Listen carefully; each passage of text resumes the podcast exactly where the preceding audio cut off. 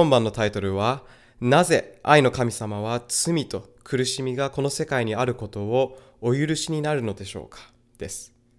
ご存知の通り、この世の中には様々な問題と嘆き、そして痛みで溢れています。私たちの周りにも悲しみ、苦しみ、混乱と無秩序が広がっています。悲しいことにその苦しみがたくさんの人々をダメにしています。数年前、会議のためインドを訪問する機会がありました。その滞在中、インドの凄まじい貧困を目の当たりにし、とても悲しく苦しい気持ちになりました。通り過ぎる人々の気を引こうと、母親は赤ちゃんや小さな子供を餌に物乞いをしていたのです。左の写真をご覧ください。絶望で打ちひしがれた表情をしています。この女性は手足の指がなく、道路脇でお金や助けを恵んでもらおうとしていました。絶望的な表情は彼女の人生が崩壊しているのを表しています。私の心が痛んだように、このような出来事が神様の御心をどれだけ痛み悩ませているのか、私には想像もできません。この世の中では何千何万の人々、また純粋な子供でさえも十分な食べ物がないために亡くなっているのが現状です。多くの人たちは住む家がなく、安心して過ごせる場所がありません。仮にもし家があったとしても、家庭では離婚などの問題があふれ、全く機能していません。子供たちは安心が全く得られないため、誰からも愛されていないと感じています。父親の存在を知らずに育った子供たちも多く、自分自身のアイデンティティを持つ術も知りません。小さな女の子たちが性的虐待を強いられています。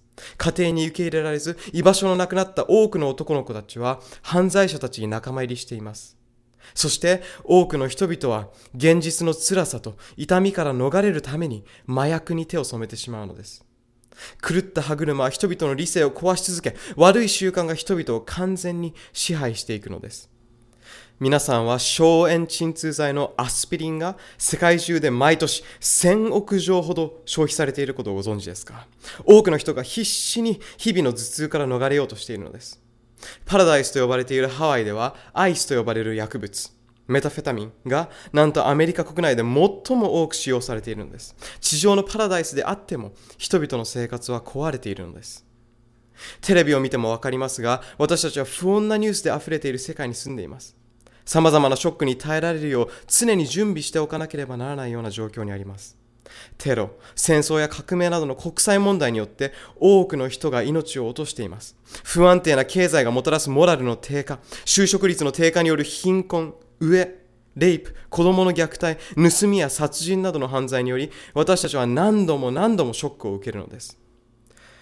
にせんじゅうにねんのじゅうにがつに米国サンディ福小学校で起きた銃乱射事件では、いちねんせいにじゅうにんと成人ろくにんが命を落としました。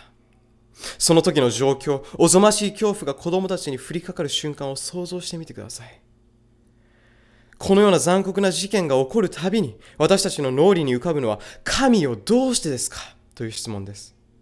神が善良なお方であるというのであれば、どうしてこのような悪がこの世界に蔓延するのでしょうか？どうして神の子である私たち人間が苦しむのを許されるのでしょうか？神の言葉を語る説教師である私が、神様の愛、全能の神様について語るとき、しばしば神に力があるというなら、なぜこのようなことを放っておかれるのかと厳しい質問を投げかけられることがあります。世界が嘆き、悲しみ、痛みで苦しむとき、どうして神は全力でそれらを阻止してくださらないのでしょうか？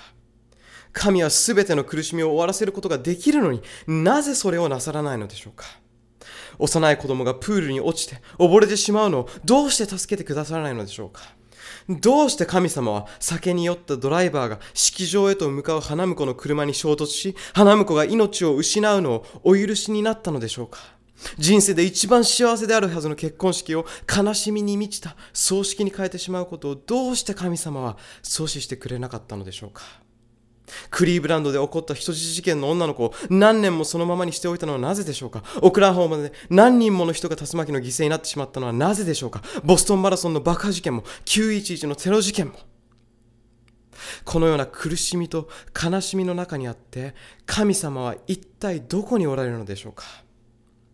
これは多くの人が投げかける疑問です。あなたも思ったことがあるのではないでしょうか？これらの疑問に十分な答えを見つけることができないために、神様を信じられなくなった人がたくさんいるのです。全知全能でありながらこの苦しみに終止符をもたらさない神などこりごりだと考えるのです。人々は世界で起こる邪悪な出来事と善良であるはずの神との間に矛盾を見出し、神を見失うのです。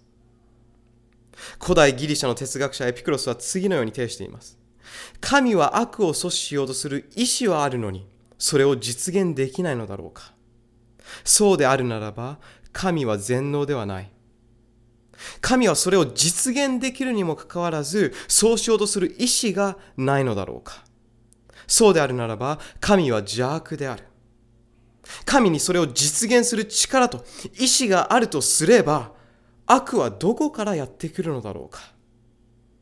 もし神にそれを実現させる力も意志もないとすれば、そのような存在をなぜ神と呼ぶのだろうか。言い換えるならば、この世界がこんなにも悪で満ちているのに、どうして全能かつ善良の神が存在すると言えるのだろうかということです。多くの無神論者がこの考えをもとに次のように訴えます。悪が存在しているということは、つまり一つ、神は善良で無能であるか、あるいは二つ、全能で邪悪であるということを示す。もしくは三つ、神は全能でも善良でもなく、人間の創造の産物に過ぎない。このように言うのです。このように悪が存在するのは神が存在しないからだと言い切るのです。これを聞いて一体誰が無能な、もしくは邪悪な、あるいは創造の産物に過ぎない神を信じようなどと思うのでしょうか。私たちそんな神を信じようとは思いません。しかし皆さん、神様はそのようなお方ではないということを私は感謝します。多くの無神論者たちは以上のみっつの他にも選択肢があるということに気づいていません。人間の多くは目先のことにとらわれ心を閉ざしているため、先ほど述べたみっつの考えの他に選択肢があることを知りません。では罪、苦しみ、悪が蔓延するこの世の中にあって全能で善良の神の存在を説明する別の選択肢とはどういうものなのでしょうか。その選択肢を理解するためには、苦しみについて理解する必要があります。どうしてこの世の中に悪がはびこっているのかということを理解することは、キリスト教のみならず、無神論、仏教、儒教、ヒンズー教、イスラム教など全ての人々に必要となってきます。聖書には、なぜこの世に善と悪が存在するのかという疑問に対する答えが書かれています。そしてそれは最も明確で説得力のある決定的な答えです。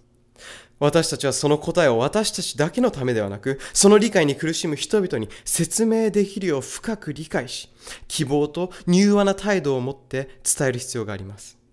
ではその答えとは何でしょうか。最初にマタイによる福音書じゅうさん章をご覧ください。どうぞメモに書き留めてください。時間のある方はじゅうさん章すべてをお読みすることをお勧めします。イエスは種をまく人の例えを使って、この世になぜ苦しみがあるのかという疑問に対する答えをお与えになられました。種まき人が畑に種をまく話ですが、どの種も良い種であることに注目してください。この例え話によると、種をまく人は神様、畑はこの世界、そして良い種は神がこの世に良いものをもたらそうとしていることを表しています。神は善良なお方なのです。しかし、例え話を読み進めていくと、麦の中に毒麦が出てきます。この毒麦はどこから生じたのでしょうか。神様がまいたものなのでしょうか。この世界に悪をもたらしたのは神様なのでしょうか。断じてそうではありません。イエスはマタイによる福音書じゅうさん章のにじゅうはち節で、それは敵の仕業だとその答えを明らかにしています。すなわち苦しみは敵によってもたらされたというのです。もう一度申し上げます。一体誰が苦しみや悲しみ、罪や崩壊をもたらす毒麦の種をまいたのでしょうか。それは敵です。例えの中で、敵は夜中に忍び込み悪い種をまいていたとあります。私たちは頭を研ぎ澄まして、神様の敵であるサタンが全ての苦しみをこの世にもたらしていることに気づかなければなりません。別の例を見てみましょう。イエスが安息日に宮で教えを説いていると、女が連れてこられました。この女はじゅうはちねんかん病で苦しんでいましたが、慈悲深いイエスに治していただきたいと連れてこられたのです。私は安息日に宮でイエスがこの女の人を完全に癒してくれたことに感謝します。皆さん、今日私たちは安息日に教会にいますが、イエスはきっとこの女性にされたのと同じように私たちを回復してくださると信じています。イエスはこの女を完全に癒した後、この女に病気の原因を示してくださいました。ルカによる福音書じゅうさんしょうじゅうごせつとじゅうろくせつをご覧ください。偽善者たちよ、あなたたちは安息日であっても自分の牛やロバを家畜小屋から解いて水を飲ませに引き出してやるではないか。それならじゅうはちねんかんもサタンに縛られていたアブラハムの娘であるこの女を安息日であってもその束縛から解いてやるべきではなかったか。この女性を縛っていたのはサタンであるとイエスははっきりとおっしゃっています。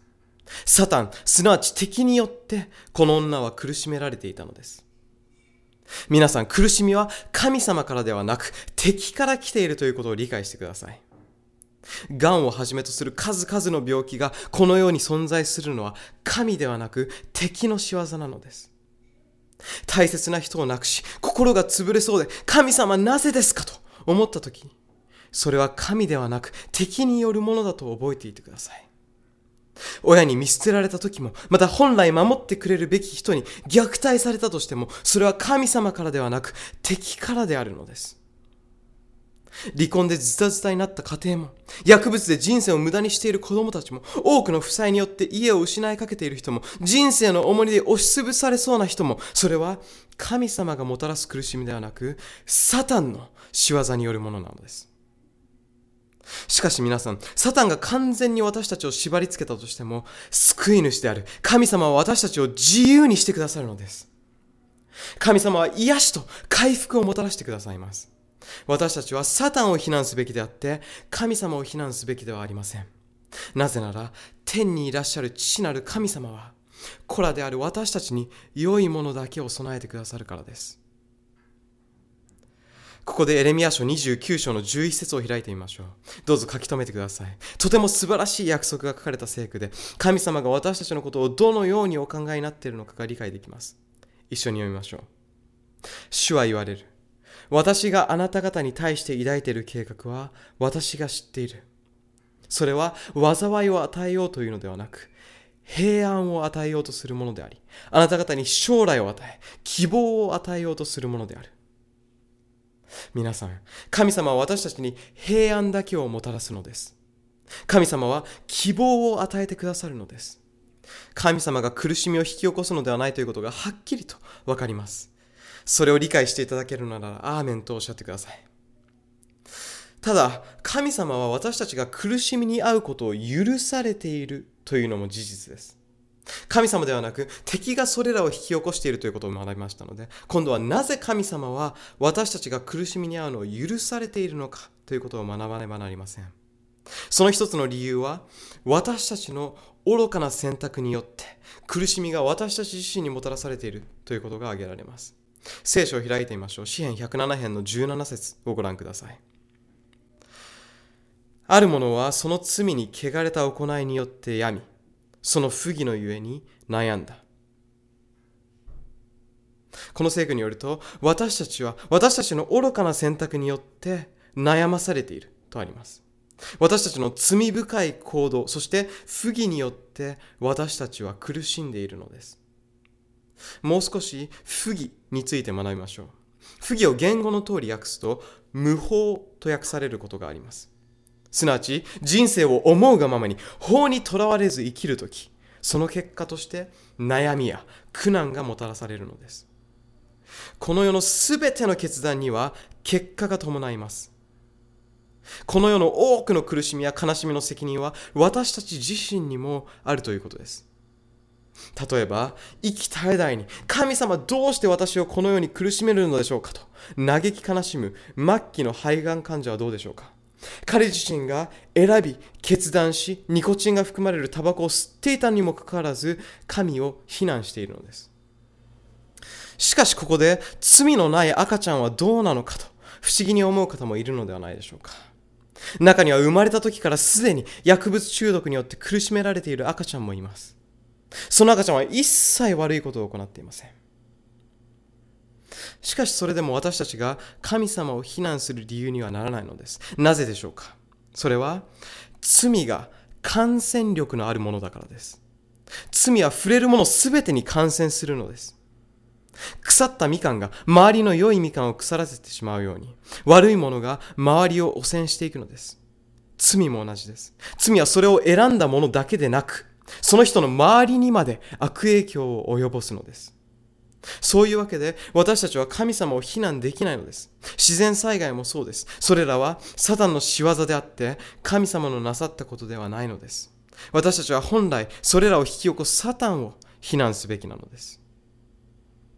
皆さん、全知全能の神様がこのように苦しみが起こることを許しているということを理解するためには、私たちが今まさに善と悪の戦いである大総統の真っ只中にあるということを理解する必要があります。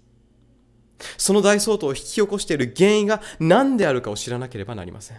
その戦いを理解して初めて、なぜこのように悪や苦しみがあるかがよりはっきりとしてきます。では一緒に聖書を読みましょう。ヨハネの黙示録じゅうに章をお開きください。そこにはこの争いの始まりが書かれています。それを理解することで、なぜ愛の神様がこのように苦しみがはびこっていくのをお許しになられたのかがわかります。なな節からきゅう節までお読みします。さて、天では戦いが起こった。ミカエルとその御使いたちとが竜と戦ったのである。竜もその使いたちも応戦したが勝てなかった。そしてもはや天には彼らのおるところがなくなった。この巨大な竜、すなわち悪魔とかサタンとか呼ばれ、全世界を惑わす年を経た蛇は地に投げ落とされ、その使いたちももろともに投げ落とされた。この聖句を読んでみると、天で争いが起こり、サタンがこの地球に投げ落とされたのがわかります。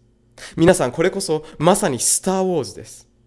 聖書は天で戦いがあったと記しています。天使の長であったルシファーを含む天使と神様に属する天使による戦いが天で行われたのです。皆さん、聖書ではスター、すなわち星は天使を象徴しています。天使を表す星、スターが戦争、ウォーズを繰り広げているのです。その戦いが天の純粋で清い雰囲気を破壊しました。しかし聖句を読んでもわかるように、堕天使たちは天から地へと投げ落とされました。神はこの戦いはもちろん、どんな悪に対してもいつも勝利していることが聖書全体に書かれています。神は初めから勝利されているのです。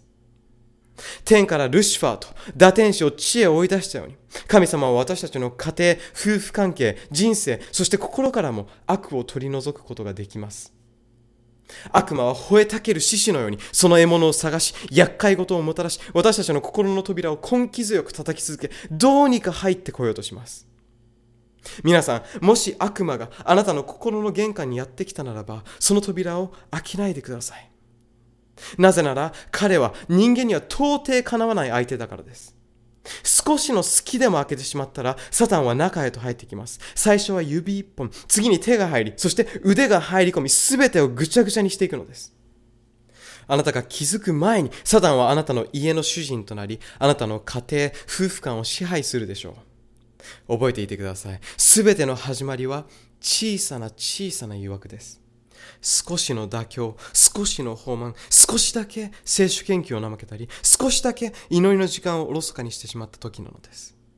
あなたがそれを知る前に、サタンは私たちの心の中に小さな隙間から水が押し寄せてくるように入ってくるのです。そうなると手遅れです。もし次に悪魔があなたの心のドアを叩き誘惑するときは、それに応える代わりに、イエス様、あなたがドアを開けてくれませんかと頼みましょう。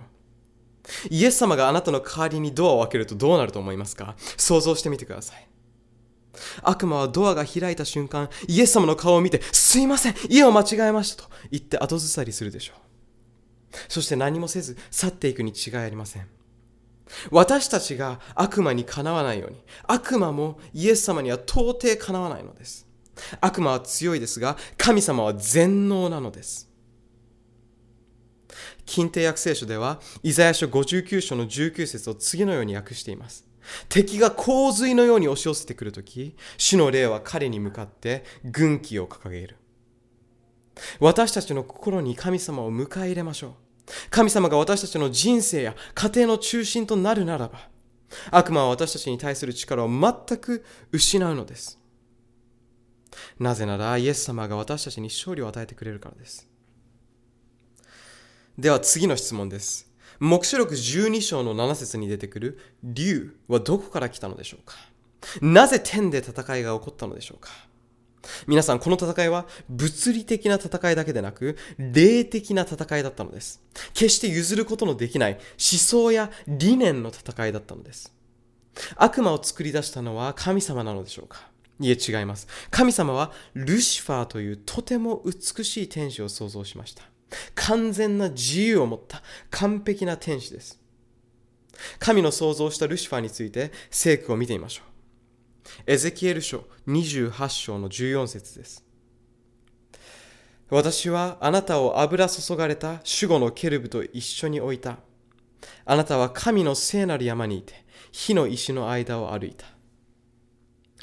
ルシファーは聖職に仕えるものとして油を注がれ性別された守護のケルブだったのです。その位は天で最も高いものでした。じゅうに節を見てみましょう。そこでは、主なる神はこう言われる。あなたは知恵に満ち、美の極みである。完全な印である。と書かれています。神様が完全で美しい天使を創造したのです。ルシファーは聖なる山で知恵に満ち、油を注がれ性別された誇り高い天使だったのです。神様は他の天使たちと同じように美と力と特権を授けました。そしてルシファーを含めるすべての天使に完全な自由をお与えになりました。天使たちは自分で選び決断する完全な自由意志を持っていたのです。ではなぜ神様は自由意志を天使たちに授けたのでしょうか。それは神の王国の基盤が愛だからです。善である父なる神様は愛のお方であられるからです。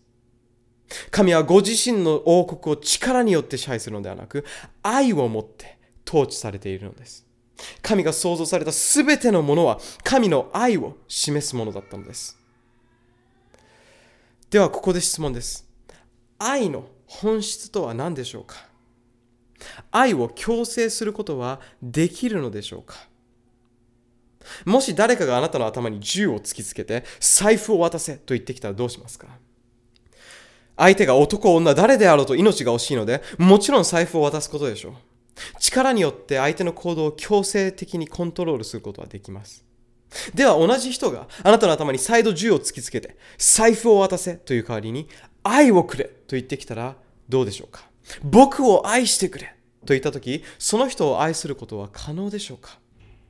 あなたの心に神様の愛があるならば、それは可能です。しかし、強要されることによって人を愛することはできません。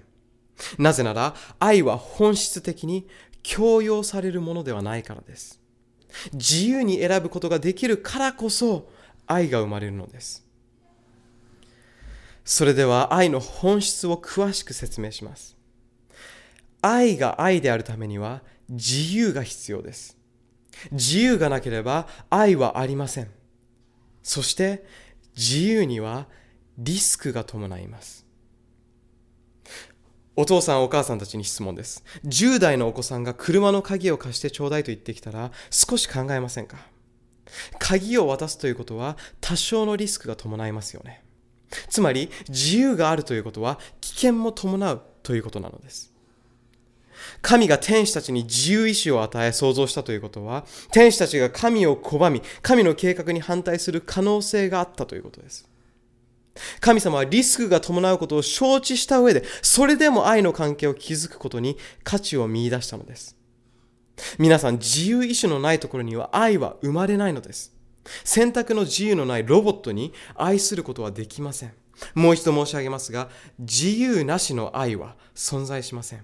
愛は自由を必要とします。そして自由にはリスクが伴います。愛の関係を築くにはリスクが伴うのです。何度も言いますが、自由なしでは愛は存在しないのです。ご理解いただけてますでしょうか？愛がないなら絆もありません。絆がないなら幸福もありません。つまり幸福は自由意志によってもたらされるのでした。そういうわけで神は自由意志をお与えになったのでした。では実際に天国で何が起こったのでしょうか？ルシファーと天にいた天使のさんぶんのいちが愛の神を拒み反対し始めたのです。そして創造主である神様と関係を一切持たなくなりました。エゼキエル書にじゅうはち章のじゅうご節にこのように書いてあります。あなたは作られた日から、あなたの中に悪が見出された日までは、その行いが完全であった。悪が見出されるまでルシファーは完全だったのです。完全な自由が彼にあったのです。悪と訳された言語には無法という意味があります。言い換えると、ルシファーは神の愛の律法を拒み始めたのです。以前勉強したように、神の律法は愛なのです。無法は愛がないということなのです。ローマ人への手紙じゅうさん章じゅう節に、愛は律法を完成するものであるとあります。よって愛が欠如したときに無法に陥るのです。ルシファーは神を拒絶し、その結果悪や罪である無法が起こったのです。すなわち神の愛にあふれる聖なる律法を拒否し反逆したのです。皆さん、愛の反対は何でしょうか？憎しみとは少し違いますよね。愛の反対は身勝手な利己主義です。なぜなら愛の中心にあるものは自己犠牲だからです。自己犠牲の愛というものは、母親が子供のためにできることは何でもしてあげたいという思いに似ています。人がその友のために自分の命を捨てること、これよりも大きな愛はないとイエス様はおっしゃいました。愛の本質とは、自分よりも他人のことを優先することなのです。よって愛の逆は、自分のことだけしか考えられない自己中心主義なのです。ルシファーは神の自己犠牲の利他的な精神を拒むことにより、身勝手な自己中心主義に陥り、自分のことしか考えられなくなってしまったのです。神の愛を拒んで空っぽになった部分を自己愛で埋めてしまったため、彼は天から落ちてしまいました。イザヤ書じゅうよん章のじゅうに節からじゅうよん節にこのように書かれています。黎明の子、明けの明星よ、あなたは天から落ちてしまった。もろもろの国を倒した者よ、あなたは切られて地に倒れてしまった。あなたは先に心の内に行った。私は天に昇り、私の王座を高く神の星の上に置き、北の果てなる集会の山に座し、雲の頂に昇り、糸高き者のようになろう。糸高き聖なる天使であったルシファーが心の中でつぶやいたことに、彼が天から落ちた原因がありました。ルシファーが何度も私は私はとつぶやいていたことが、先ほどお読みした聖句からわかります。ルシファーは自分のやりたいことだけに意識を集中してしまったのです。皆さん、大総統は意志と意志との戦いであるということを理解してください。神の意志と自己の意志との戦いなのです。この聖句を見てもわかる通り、神の愛から目を背けたとき、ルシファーは彼自身の力、美しさ、特権という自己にのみ焦点を当てるようになったのです。そしてルシファーは自分の王座を神様の星の上に置き、高くしようとしたとあります。先ほどお読みした聖句に、北の果てなる集会の山に座し、雲の頂に登り、糸高き者のようになろうと書かれていましたが、それは神のようになろうとしたということなのです。皆さんは聖書の言う北の果てとはどういう意味かご存知でしょうか？詩編よんじゅうはち編のいち節とに節をご覧ください。主は大いなる神であって、我らの神の都、その聖なる山で大いに褒めたたえられるべき方である。シオンの山は北の橋が高くて麗しく、全地の喜びであり、大いなる王の都である。この聖句によると、北には大いなる王の座るところ、神の玉座があります。すなわちルシファーは神になりたかったのです。力のみなぎった清い天使である自分たちには、神はいらないと豪語したかったのです。おごりと自己愛が次第にルシファーを悪魔へと変えてしまったのです。サタンという言葉の言語には、敵や反対者という意味があります。ルシファーは神の敵となってしまったのです。神の性質である愛ではなく、神の力を切望するようになったのです。神の愛ではなく、自分に目を向けるとき、不思議と悪い感情が湧き起こってきます。それは不義や罪の謎と言われています。謎というだけあって簡単に説明できるものではありません。もしあなたがこの完全な世界への罪の侵入を説明できてしまったとしたら、それは罪に存在理由を与えることになり、罪を正当化できてしまうかもしれません。しかし神の律法を破る、つまり罪の存在する正当な理由などないのです。なので罪の謎と聖書には記されているのです。ルシファーは神に対して疑問がありました。神による統治ではなく、自分が全てを支配したかったのです。皆さん、普通なら玉座には誰が座りますか？王様ですよね。王様は王国を持ちます。そしてどの王国にも法律があります。その法律を基準として、その国が正しいか腐敗しているかが分かります。ルシファーは玉座に座る王、その王により管理されている王国、すなわち王国を司る法律が気に入らなかったのでした。神の王国、つまりその法律が気に入らなかったのです。そして神に対抗しようとする不義がルシファーの心に生まれたのです。皆さん、善と悪の大相当の始まりは神の律法に背くことから始まったのです。箴言じゅうろく章のじゅうに節を開いてください。悪を行うことは王の憎むところである。その位が正義によって固く立っているからである。と書かれています。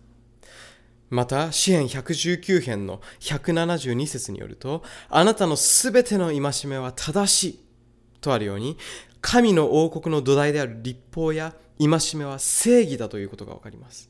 ルシファー、すなわちサタンは愛と正義である律法を拒んだのです。皆さん、ルシファーが油で注がれた聖職に仕える天使、守護のケルブであったということを覚えていますか？さらに前回のセミナーで旧約聖書に出てくる聖女について学んだのも覚えていますか？聖女の最も聖なる場所に契約の箱がありました。とても小さな箱でしたが、その中には神の正義を示す戒めの実戒が収められていたと学びました。またその契約の箱の上には光り輝く清い神の恵みの御座がありました。そこには神の栄光が宿り輝いていました。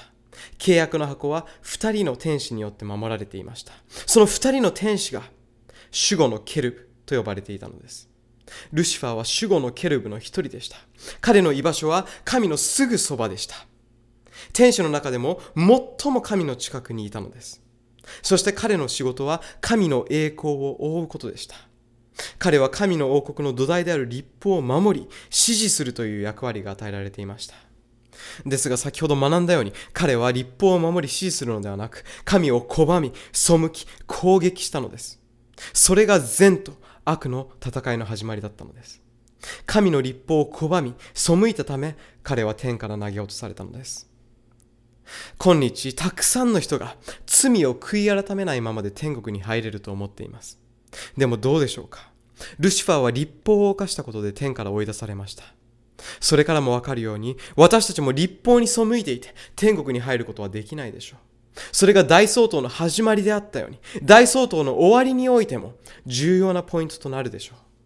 それについては今後行われるセミナーで話しますが、今日皆さんに理解しておいてほしいことは、ルシファーは自分を誇ったために落ちたということです。そしてルシファーは一人で天から落ちたのではありませんでした。ヨハネによる黙示録じゅうに章のよん節に、その王は天の星のさんぶんのいちを吐き寄せ、それらを地に投げ落としたと書かれています。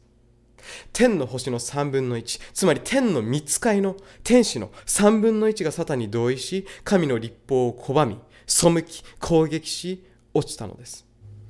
ですが皆さん、残りのさんぶんのには神様の側に残りました。それはひとりの堕天使につきふたりの善良な天使が私たちのそばにいるという良き知らせでもあります。皆さん、この世界では神様を信じる私たちは少数派のように感じます。ですが恐れてはなりません。私たちは神様の側のチームについているので、悪に打ち勝つことができます。神と神の天使、そして聖霊が私たちを守り支えてくださることで、私たちは堕天使に立ち向かうことができるのです。私たちは多数派のチームに属しており、敵を恐れる必要はありません。むしろ気をつけていないといけない敵は、毎朝あなたが鏡の中に見る自分自身なのです。自分の隣で寝ている結婚相手でもありません。自分自身が最大の敵なのです。ルシファーのように自分のことだけを考えるのはやめましょう。さて、私たちは聖句からルシファーがさんぶんのいちの天使を道連れにすることに成功したということが分かりました。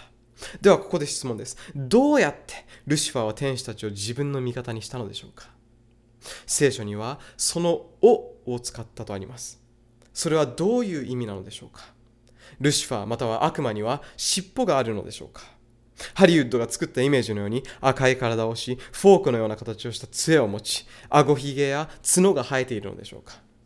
一般的に悪魔といえばそのような姿を想像することでしょう。ところが実際のところ、悪魔は美しい天使だったのです。そのため黙示録で書かれている尻尾というのは象徴であるということがわかります。ではこの尻尾とは何を表しているのでしょうか。皆さん、聖書にはその答えがはっきりと書かれているので、私たちはそれを憶測する必要がありません。イザヤ書きゅうしょうじゅうごせつに、そのおとは偽りを教える預言者であるとあります。つまりサタンであるルシファーは天で偽りの物語を他の天使たちに語ったのです。彼は他の天使たちに嘘をついたのです。はじめは彼自身の中だけで唱えていた自分が自分がという自己愛が膨らみ、それだけでは満足できなくなったため、それは数多くの偽りの言葉となり広まっていったのです。ではどのような偽りが天で広まっていったのでしょうか。皆さん考えてみてください。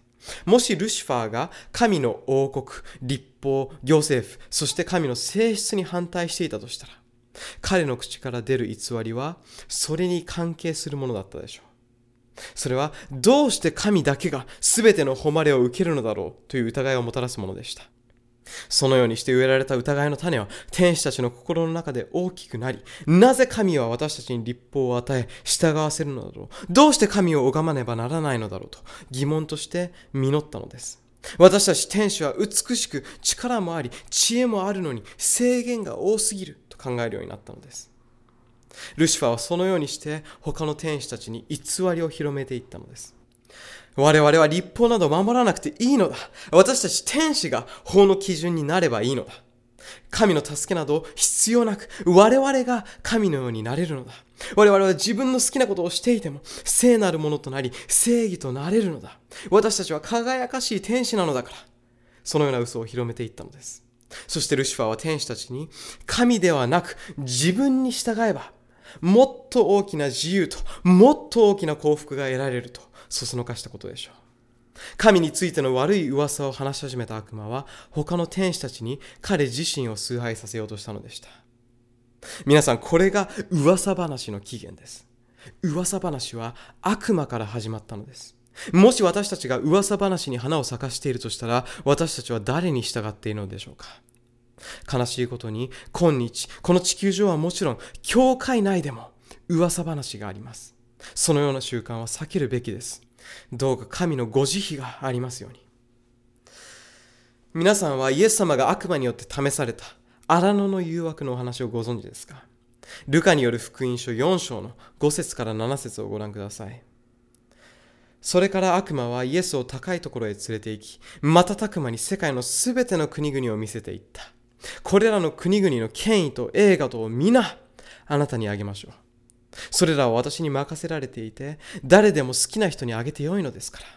それでもしあなたが私の前にひざまずくなら、これを全部あなたのものにしてあげましょう。被造物であるルシファーは創造主である神のように崇拝されることを望みました。神になりたかったのです。ですがイエスがこの誘惑に勝利されたことを私は嬉しく思います。天での戦いの始まりは誰を拝み礼拝を捧げるかというところから始まりました。同じようなことが大総統の終わり、終末の時にも問われるでしょう。神様のチーム、勝利を得るチームに入れるように、私たちは礼拝というものがどういうものかを知る必要があります。それについてはまた別のセミナーで学びたいと思います。さて、ルシファーは天で偽りを述べ、天の清い雰囲気を乱しましたが、神様はそれに対してどのように反撃されたのでしょうか。神様はルシファーが他の天使に偽りを広めているのにお気づきだったのでしょうか。神はことが大きくなる前にそれらを防ぐことができなかったのでしょうか。きっと簡単にひねりつぶすことだってできたでしょう。私たちはどうして神は最初の段階で全てを終わらせてくれなかったのか。そうすれば私たちは現在混乱した世界で苦しむことはなかったのにと疑問に思うことでしょう。では神様はどうして悪魔をそこで滅ぼさなかったのでしょうか。理由を説明しましょう。直ちに悪魔を滅ぼしてしまっても、悪魔が残した悪影響というものは天使たちの間では消えてなくなりません。ルシファーであった悪魔は自分を崇拝してほしいという自分の欲を隠し、天使たちを騙してきたからです。良い人のふりをして悪いことを企んでいたのですが、天使たちはそれに気がつきませんでした。悪魔はまさに羊の毛皮をかぶった狼のようでした。天使たちは彼の本当の目的を悟ることができなかったのです。天使たちはルシファーが自分たちの自由と幸福を考えてくれていると思ったのです。天使たちはルシファーが投げかけた疑問はとても大事なことで、その答えを知りたいと思ったのでした。全能の神なら悪魔を一瞬にして滅ぼすこともできました。しかしその行為はルシファーが天使たちの頭の中に植え付けた疑いの種を取り除くものではなく、天使たちの心に恐怖を与えることになりかねませんでした。ご理解いただけましたでしょうか。天使たちはルシファーが彼らのことを真剣に考えてくれていると思い騙されていたので、ルシファーが滅ぼされるようなことがあったら、愛ではなくむしろ恐れの気持ちから神を拝んだことでしょう。なぜなら罪の本質を知らない限りは、罪に対する制裁と神の正義を理解することはできないからです。皆さん、罪の報酬は何ですか？死ですよね。天使たちはゾッとするような恐ろしい罪の本質に目を向けるのではなくて、その罪の結果である死に注目してしまったかもしれないのです。ルシファーはただ疑問を持っただけなのに殺されてしまうなんて、なんとひどい刑罰でしょうと考えたかもしれません。そのため神は罪をそのままにしておかれたのです。それは全世界に自己愛のもたらす恐ろしい罪の本質とその結果を悟り理解してもらうためでした。神が反対意見や問題を根絶することは、ルシファーが投げかけた問題と挑戦に対する回答とはなりませんでした。もし初めの段階で罪を根絶してしまったなら、天使たちはルシファーが何か秘密を握っていて、神はそれをもみ消そうと殺したのかもしれないと思ったでしょう。そのため反対意見を提唱する者は今後皆滅ぼされてしまうと考えたかもしれません。神は全世界のためにそのような決断を下すのではなく、それよりもはるかに賢明な方法を選んだのでした。私たちを含めた全世界の人々が恐ろしい罪の本質を理解するために、罪が広がるままにされたのです。悪魔の言うことが真実でないということを証明するためであり、全世界が悪の道は破壊への道だと知るためであり、神の道は最良の道であるということを理解するためなのです。そういうわけで、私たちは天での反逆に対する答えをヨハネの黙示録に見ることができます。神はただ表面上の悪を抹消するのではなくて、全被造物の心の中から悪と全ての疑いの種を取り除こうとされたのです。それで悪魔は天から投げ落とされました。ヨハネの黙示録じゅうに章のじゅうに節に、それゆえに天とその中に住む者たちを大いに喜べ、しかし地と海よ、お前たちは災いである。悪魔が自分の時が短いのを知り、激しい怒りを持ってお前たちのところに下ってきたからであるとあります。悪魔は天から地に投げ落とされました。そして時が短いのを知っているため、少しでも多くの人を滅びへと導こうとしているのです。個人個人を誘惑し、騙すために彼は自身の力を最大限に使って働きかけています。ですが皆さん、悪魔が働くところならどこでも神が働きかけているということを忘れてはいけません。嬉しい知らせです。神も人類の救いのために最大限の力を使って働いておられます。神と悪魔の両方が大急ぎで働きかけています。なぜなら、時が短いのを知っているからです。ただ人間だけがまだまだ時間が残っていると考えています。我々だけが何も気にしないで生きているのです。私たちは神の側を選ぶ時間が長く残っていると考えていますが、それは違います。時は短いのです。イエスは再び来られます。そしてもうすぐこの戦いに終止符が打たれるのです。そこで私たちはどちらの側につくのか、誰に仕えるのか、今日にでも決断しなければなりません。悪魔は地に落とされて、今や吠えたきる獅子のように、罪と滅びに多くの人を陥れようとしているのです。どうして神はこの地球に悪魔を投げ落としたのでしょうか。神は悪魔を捨てるために地球を創造されたのでしょうか。悪魔はこの世界を完全に支配する力があるのでしょうか。もちろんそうではありません。創世記いっ章にじゅうはち節に、神は彼ら人間を祝福して言われた。埋めよ、増えよ、地に満ちよ、地を従わせよ、また海の魚と空の鳥と地に動くすべての生き物とを治めよと書いてあります。神は人間にこの地球を支配させました。アダムとエヴァはこの地球の支配者となり、そのすべてを治める権利が与えられていたのです。神が王の王であるならば、彼らは地の王だったのです。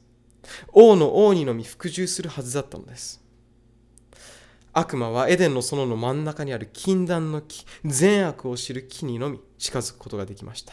神はアダムとエヴァに、あなたは園のどの木からでも心のままに取って食べてよろしいと優しく語りかけ、そして明白に、しかし善悪を知る木からは取っては食べてはならない、それを取って食べるときっと死ぬであろうとおっしゃいました。神はなぜその木だけ制限したのでしょうか。その木に毒があったからでしょうか。いえ、神は毒のあるものなど想像しませんでした。その木の実を食べてはいけないと制限することで、神に従うことを選ぶことができる自由意志をお与えになったのです。そうです。天で天使たちに自由意志が与えられたのと同様に、神は人にも自由意志を持たせたのです。その木が存在しなければ、人には神に従うことを選び、神のために生きるという選択肢がなかったのです。神は人間と語らい、交わり、愛に基づいた関係を築くために自由意志を与えたのでした。アダムとエバよ、私の声を聞き、私により頼み、私に従いなさい。私はあなたの天の父であり、あなたを愛している。そしてあなたに最大の関心を寄せているのは私であると神は語られたかったのです。しかし、もしあなたが私との関係を築きたくないのであれば、無理強いはしないと神は自由意志を与えたのでした。善悪を知る木は神との関係を断つ道でもあったのです。神はその木にいる誘惑者からアダムとエヴァを守り、遠ざけようと自由意志を犯すことなく、できることはすべてなさいました。神は悪魔やその誘惑について愛を持って人に忠告しましたが、私たちの祖先であり母であるエヴァは禁断の地で危険を犯したのです。そしてエヴァは決して話してはいけない存在と会話してしまいました。蛇は疑いの種を植えるべくエヴァに話しかけてきました。ここで悪魔がどのようにしてアダムとエヴァを騙し、食べてはいけない実を食べさせたかに注目しましょう。彼は天で天使たちに語りかけたのと同じメッセージで誘惑しました。創世記さん章のよん節とご節にこう書かれています。蛇は女に言った。あなた方は決して死ぬことはないでしょう。それを食べるとあなた方の目が開け、神のように善悪を知るものとなることを神は知っておられるのです。神は死ぬでしょうとおっしゃっていましたが、蛇は決して死ぬことはないと言ったのです。言い換えれば、神を信じてはいけませんよと言ったのです。神が言ったことは正しくないですよと誘惑したのです。神はあなたに本当のことを伝えていませんよと伝えたのです。悪魔は神を責め、エヴァに言いました。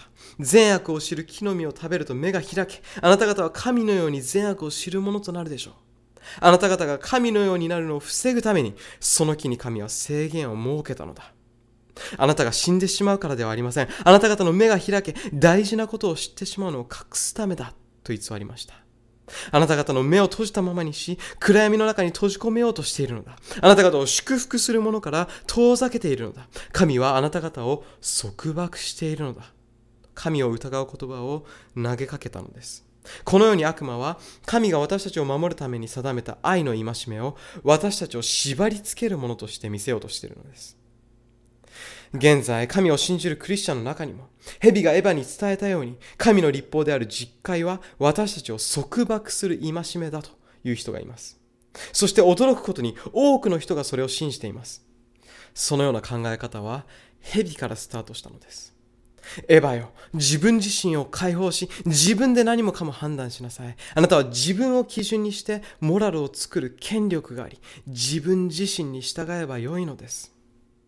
皆さんはそれが自分自身を神にすることができると思ったルシファーの考えと同じことだと気づいているでしょうか。律法は私たちを束縛するものですという考えは、つまり神はあなたに神のようになってほしくないのです。なぜなら神はとても厳しく自己中心的で、全ての権力を自分のものとしたいからですという考えにつながります。最終的に蛇はエヴァに食べて自由に生きなさいと言って誘惑したのです。皆さん、悪魔は罪がとても魅力的でポジティブなイメージを持つものとして見せていることにお気づきでしょうか。今日も同じように悪魔はテレビや映画、マスコミを使って罪を魅力的で素晴らしいものに見えるようにしています。自由自由といえばとても聞こえはいいですが、私たち神を信じる者は本当の自由とは何かということを考えなければいけません。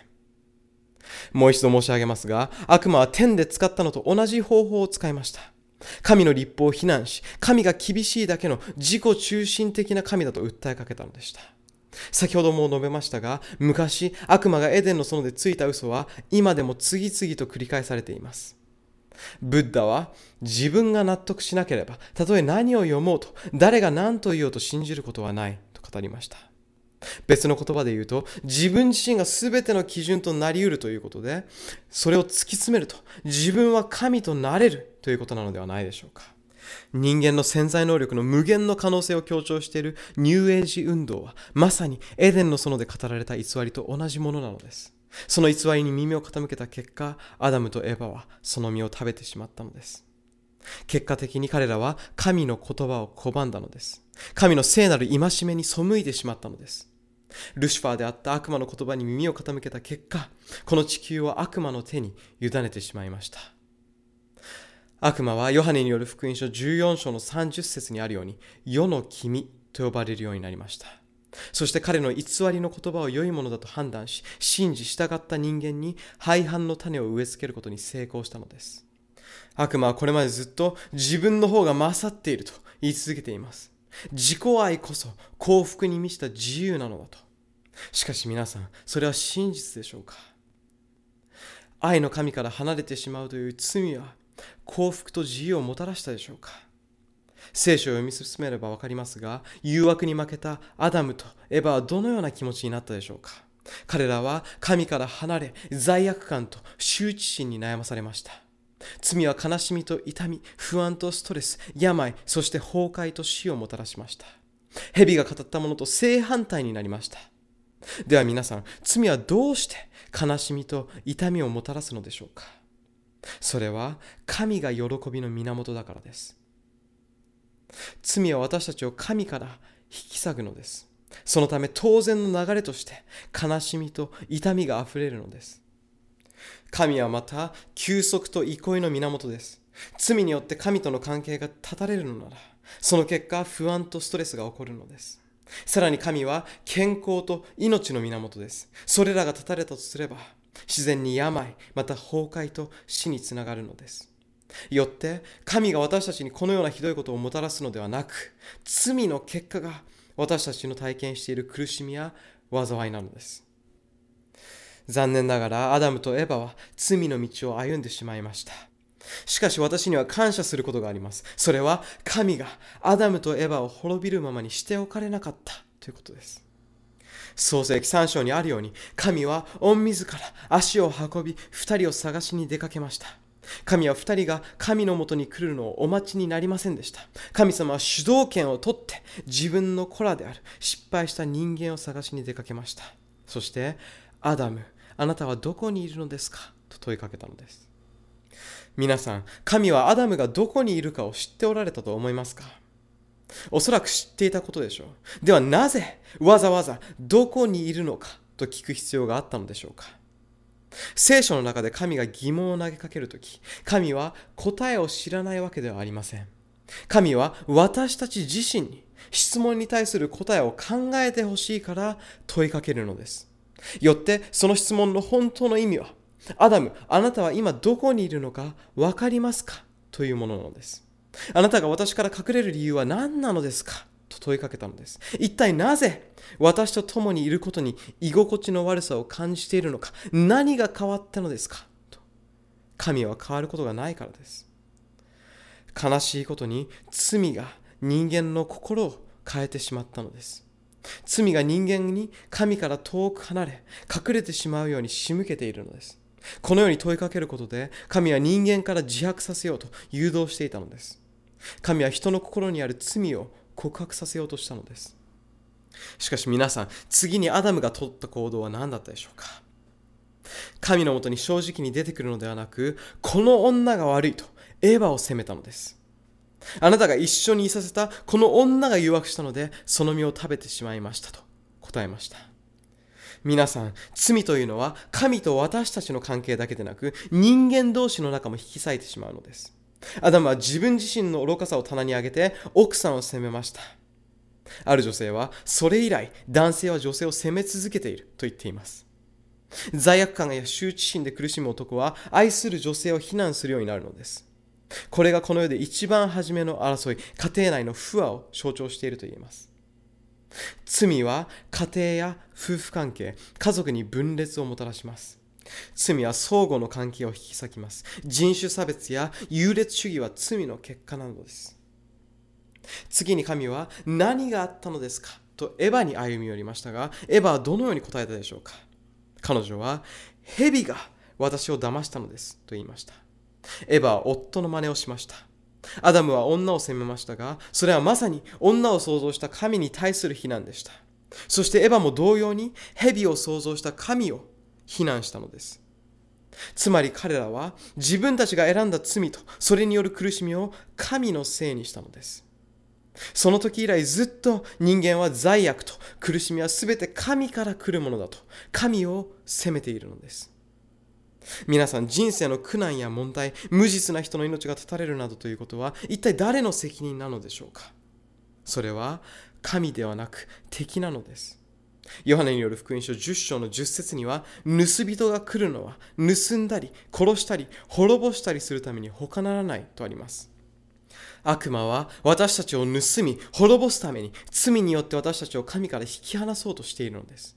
すべては悪魔のせいですが、私たち自身にも責任があります。なぜなら私たちは悪魔が心の中に入ってくることを許し、彼の嘘と提案に耳を傾けているからです。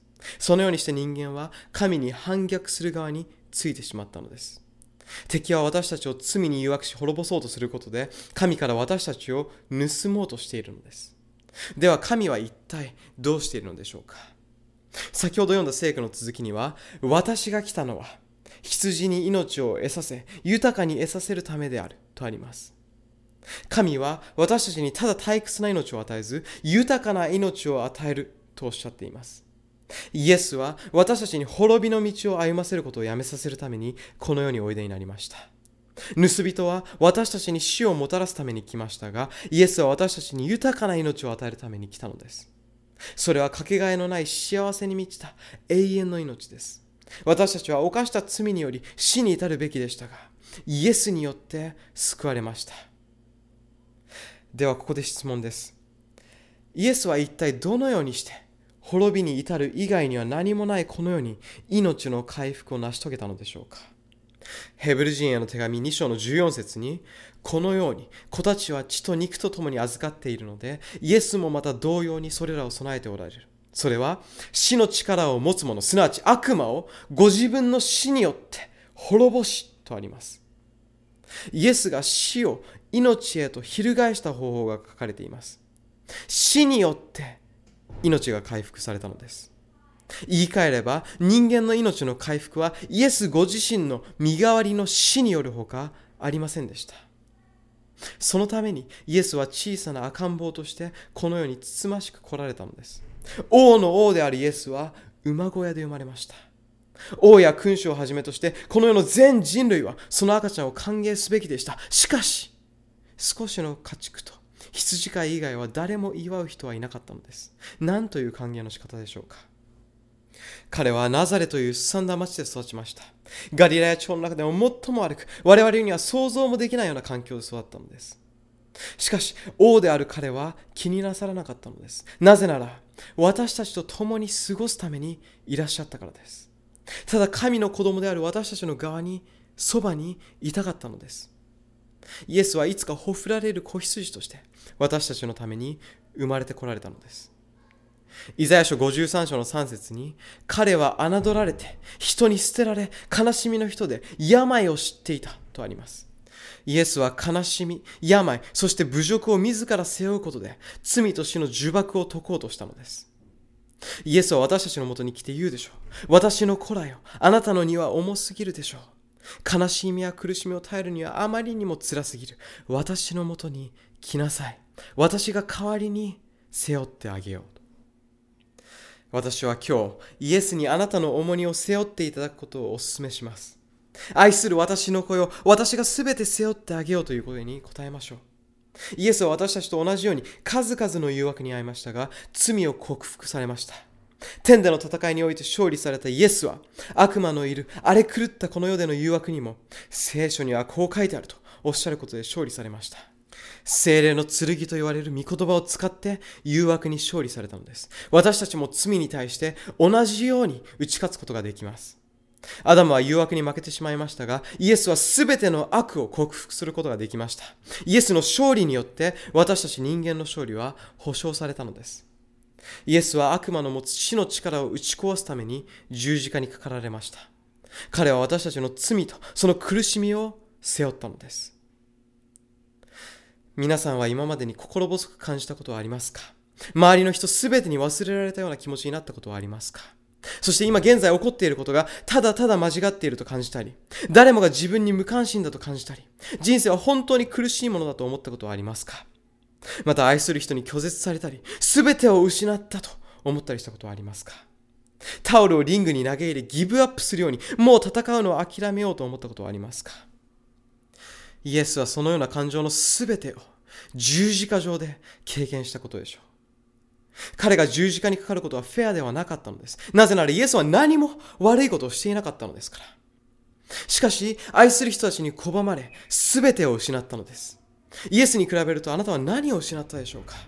イエスは裸で空中に吊り上げられ、十字架にかけられたのです。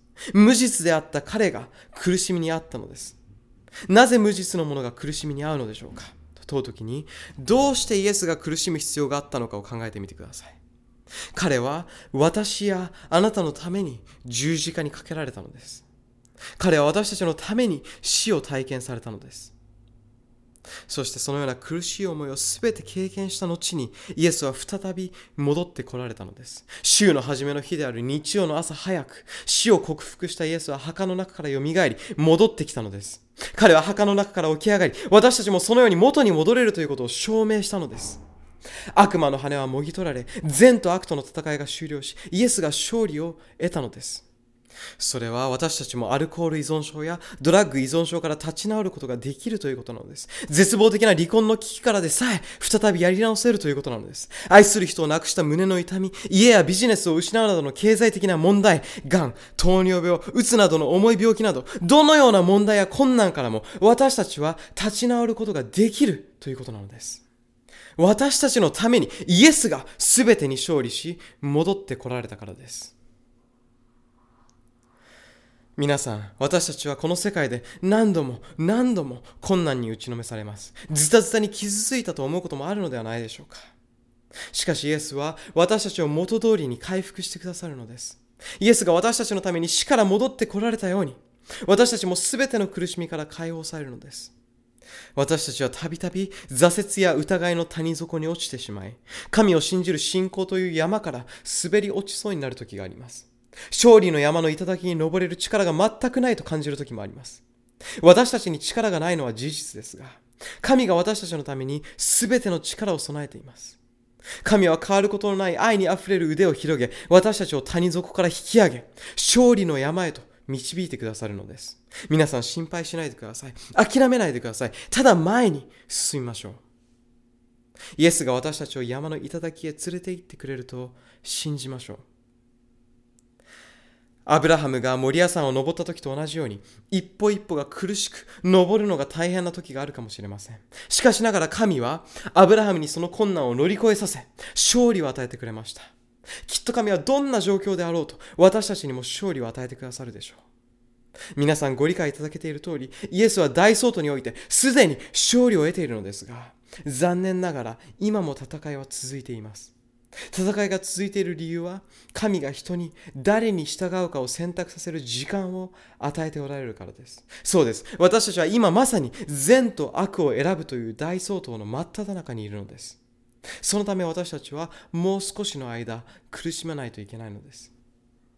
皆さん、イザヤ書よんじゅういっ章のじゅっ節にこう書かれています。一緒に読みましょう。恐れてはならない。私はあなたと共にいる。驚いてはならない。私はあなたの神である。私はあなたを強くし、あなたを助け、我が勝利の右の手を持ってあなたを支える。この聖句で神が何度も私はとおっしゃっているのに気づいたでしょうか。そして私はという言葉の後には必ずあなたという言葉があることにも注目してください。神は私たちのために全てを成し遂げてくださるのです。神は恐れてはならないとおっしゃっています。私たちは恐ろしい世界に住んでいますが、恐れてはならないのです。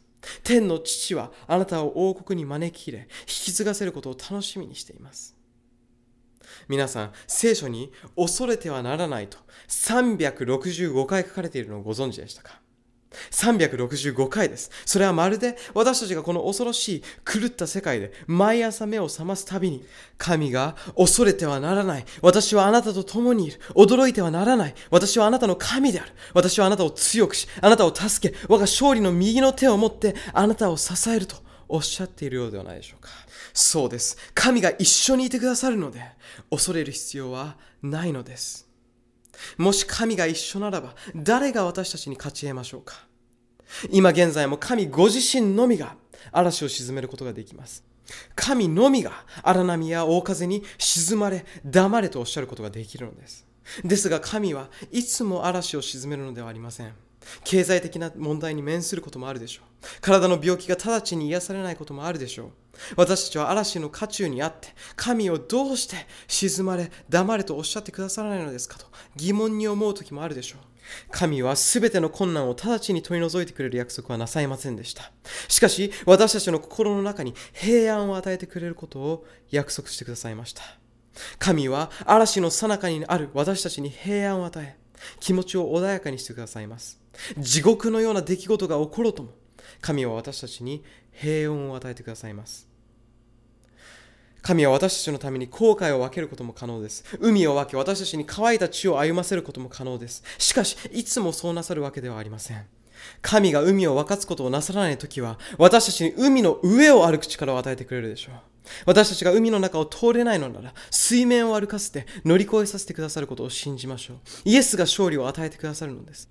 何度も何度もお祈りしても、神が状況を変えてくださらないと疑問に思うこともあるでしょう。そういう時は、神はあなたに航海の中を渡るのではなく、水の上を歩くよう召しているのかもしれません。そしてそれらを成し遂げるために、神は力を与えてくださるのです。神が困難を与える時には何か理由があります。詩編ひゃくじゅうきゅう編のななじゅういち節に、苦しみにあったことは私に良いことです。これによって私はあなたの掟を学ぶことができましたとあります。ここには良いと書かれています。私たちは通常、困難は良いものだと考えません。しかしながらここでは良いと書かれています。なぜなら、あなたの掟を学ぶことができたからというのです。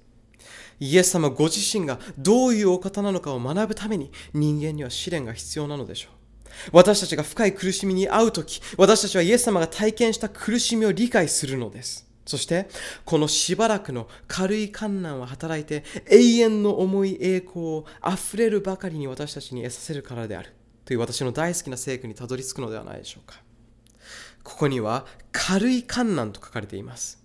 あなたの置かれている状況が非常に悪いものだと感じられるとしても、それは軽い困難なのです。あなたの置かれた状況よりもはるかに悪い状況に置かれている人がいるに違いありません。もし誰よりも悪い状況に置かれていたとしても、イエスほど最悪の状況にはいないでしょう。彼の患難に比べると私たちの患難は軽いのです。そしてそれは少しの間しか続かない患難なのです。こう考えてみましょう。この世界で体験するはちじゅうねんの患難と永遠にある祝福と栄光を比べるとどうでしょうか。永遠の時で考えてみるとはちじゅうねんは一体どれだけ短いのでしょうか。考えてみたことがありますか。きっと一瞬のことでしょう。ほんの何秒かの間耐えればよいと考えてみてもいいのではないでしょうか。そうすれば永遠を待ち望むことができるのではないでしょうか。悪いことは一瞬で過ぎ去り、その後すぐに天が開け、イエスが再び戻ってこられるのです。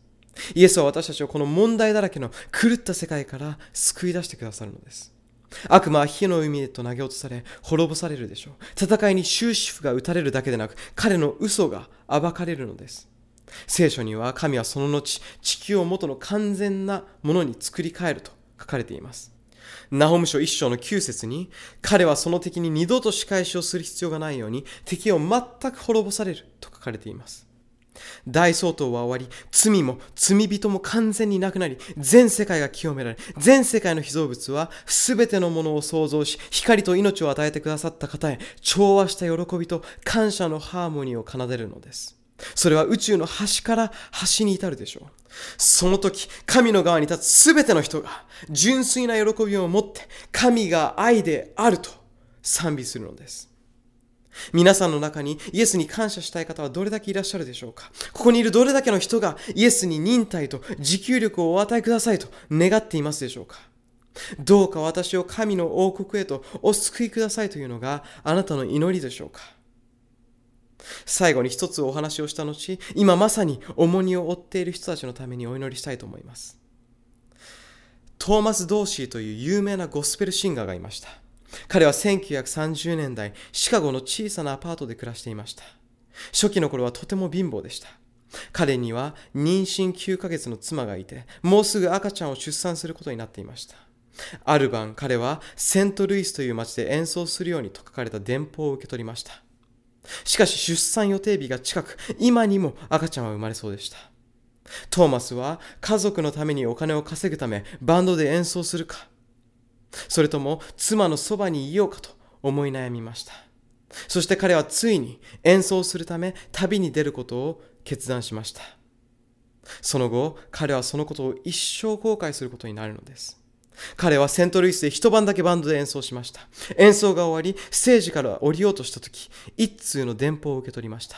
そこには、あなたは立派な父親になりました。赤ちゃんは男の子です。しかし残念ながら、あなたの妻は出産時に命を落としましたと書かれていました。その電報を読んだとき、トーマスは嘆き悲しみました。シカゴまで戻る電車での道のりを想像してみてください。何度も涙があふれ、罪悪感でいっぱいになりました。彼は妻を置いてきてしまったことを後悔し、自分がそばにいればこんなことは起こらなかったのではないかと自分を責めました。彼は息子に会うために病院へ向かいましたが、そこで彼は小さな息子が生まれて間もなく亡くなったことを知りました。彼は一瞬にして家族を皆失ったのです。一瞬のうちにです。想像できますか。その後、彼は激しいうつ病になりました。彼は音楽が家族を奪ったのだと恨みました。そして彼はもう二度と音楽などしないと誓ったのです。彼は激しいうつに悩まされ、にしゅうかん飲むこと、食べることはもちろん寝ることもできず、暗闇の中で過ごしました。誰も彼のことを理解してあげられないほど深い悲しみで彼の心はいっぱいでした。皆さんはそのような経験をしたことがありますでしょうか。ある日、彼はピアノの前に座り、家族を恋したいながら、神をどうしてこんな残酷なことをお許しになったのですかと思い巡らしました。そして彼はピアノをおもむろに弾き始めました。すると音に合わせて歌詞が浮かんできました。その時、聖霊は真っ暗闇の中にいる彼に希望を与え、慰めたのです。彼は歌詞を書き留めました。そして、Precious Lord, take my hand. 大切な主よ、私の手を取りという素晴らしい歌が作られたのです。歌の歌詞は次の通りです。Precious Lord, take my hand. 大切な主よ、私の手を取り。Lead me on, let me stand. 導き、立たせてください。I am tired, I am weak, I am worn.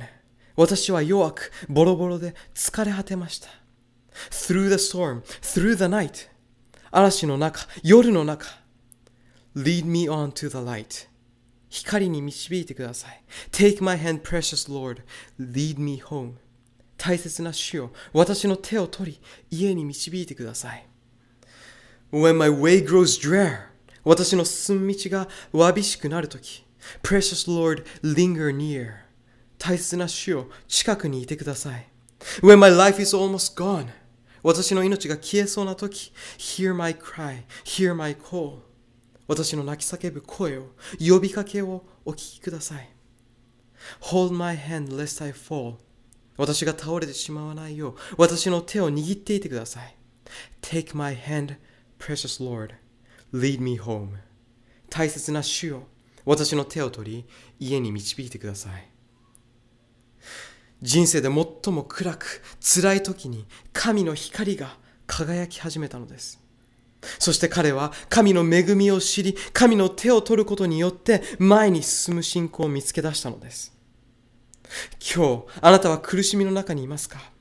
誰にも理解されないような状況にいますか？イエスの手はあなたに向かって差し出されています。苦しみを乗り越えられそうにないとき、重荷で押しつぶされそうなとき、夜があまりにも長く感じるとき、嵐が激しすぎるとき、イエスの手は私たちを家に導くため、すぐそこにあります。どうぞ頭を垂れ、目を閉じてください。もう一度曲の歌詞を読み上げますので、耳を傾けてください。どうぞ歌詞の意味を心に留め、あなたの重荷、悩みをすべてイエスに委ねてください。Precious Lord, take my hand. 大切な主よ、私の手を取り。Lead me on, let me stand. 導き、立たせてください。I am tired, I am weak, I am worn. 私は弱く、ボロボロで疲れ果てました。Through the storm, through the night. 嵐の中、夜の中。Lead me on to the light. 光に導いてください。Take my hand, precious Lord, lead me home. 大切な主よ、私の手を取り、家に導いてください。目を閉じ、頭を垂れたままで結構です。今日、イエスの足元へ捧げる重荷はありませんか？もしかしたらあなたは今、仕事がなくて困っているかもしれません。借金が多すぎて困っているかもしれません。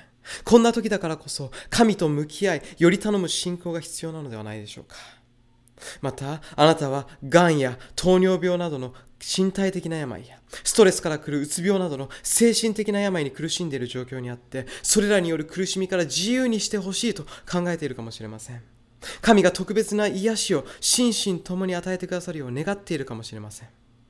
もしかしたら悪魔があなたの結婚生活を攻撃していて、愛が奪われ傷ついているかもしれません。そして神に復縁を願っているかもしれません。そのような状況にいる皆さんのために今祈りたいと思います。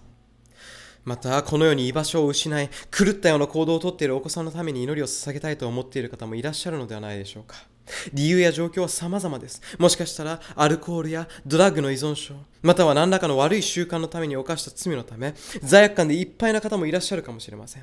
たとえ今どのような重荷をあなたが背負っていようとも、私はあなたのために特別に祈りたいと思います。どうかあなたに自由や許し、平安が与えられますように。では一緒にひざまずいて祈りましょう。天の王の前にひざまずき、あなたの苦しみを彼の足元に置きましょう。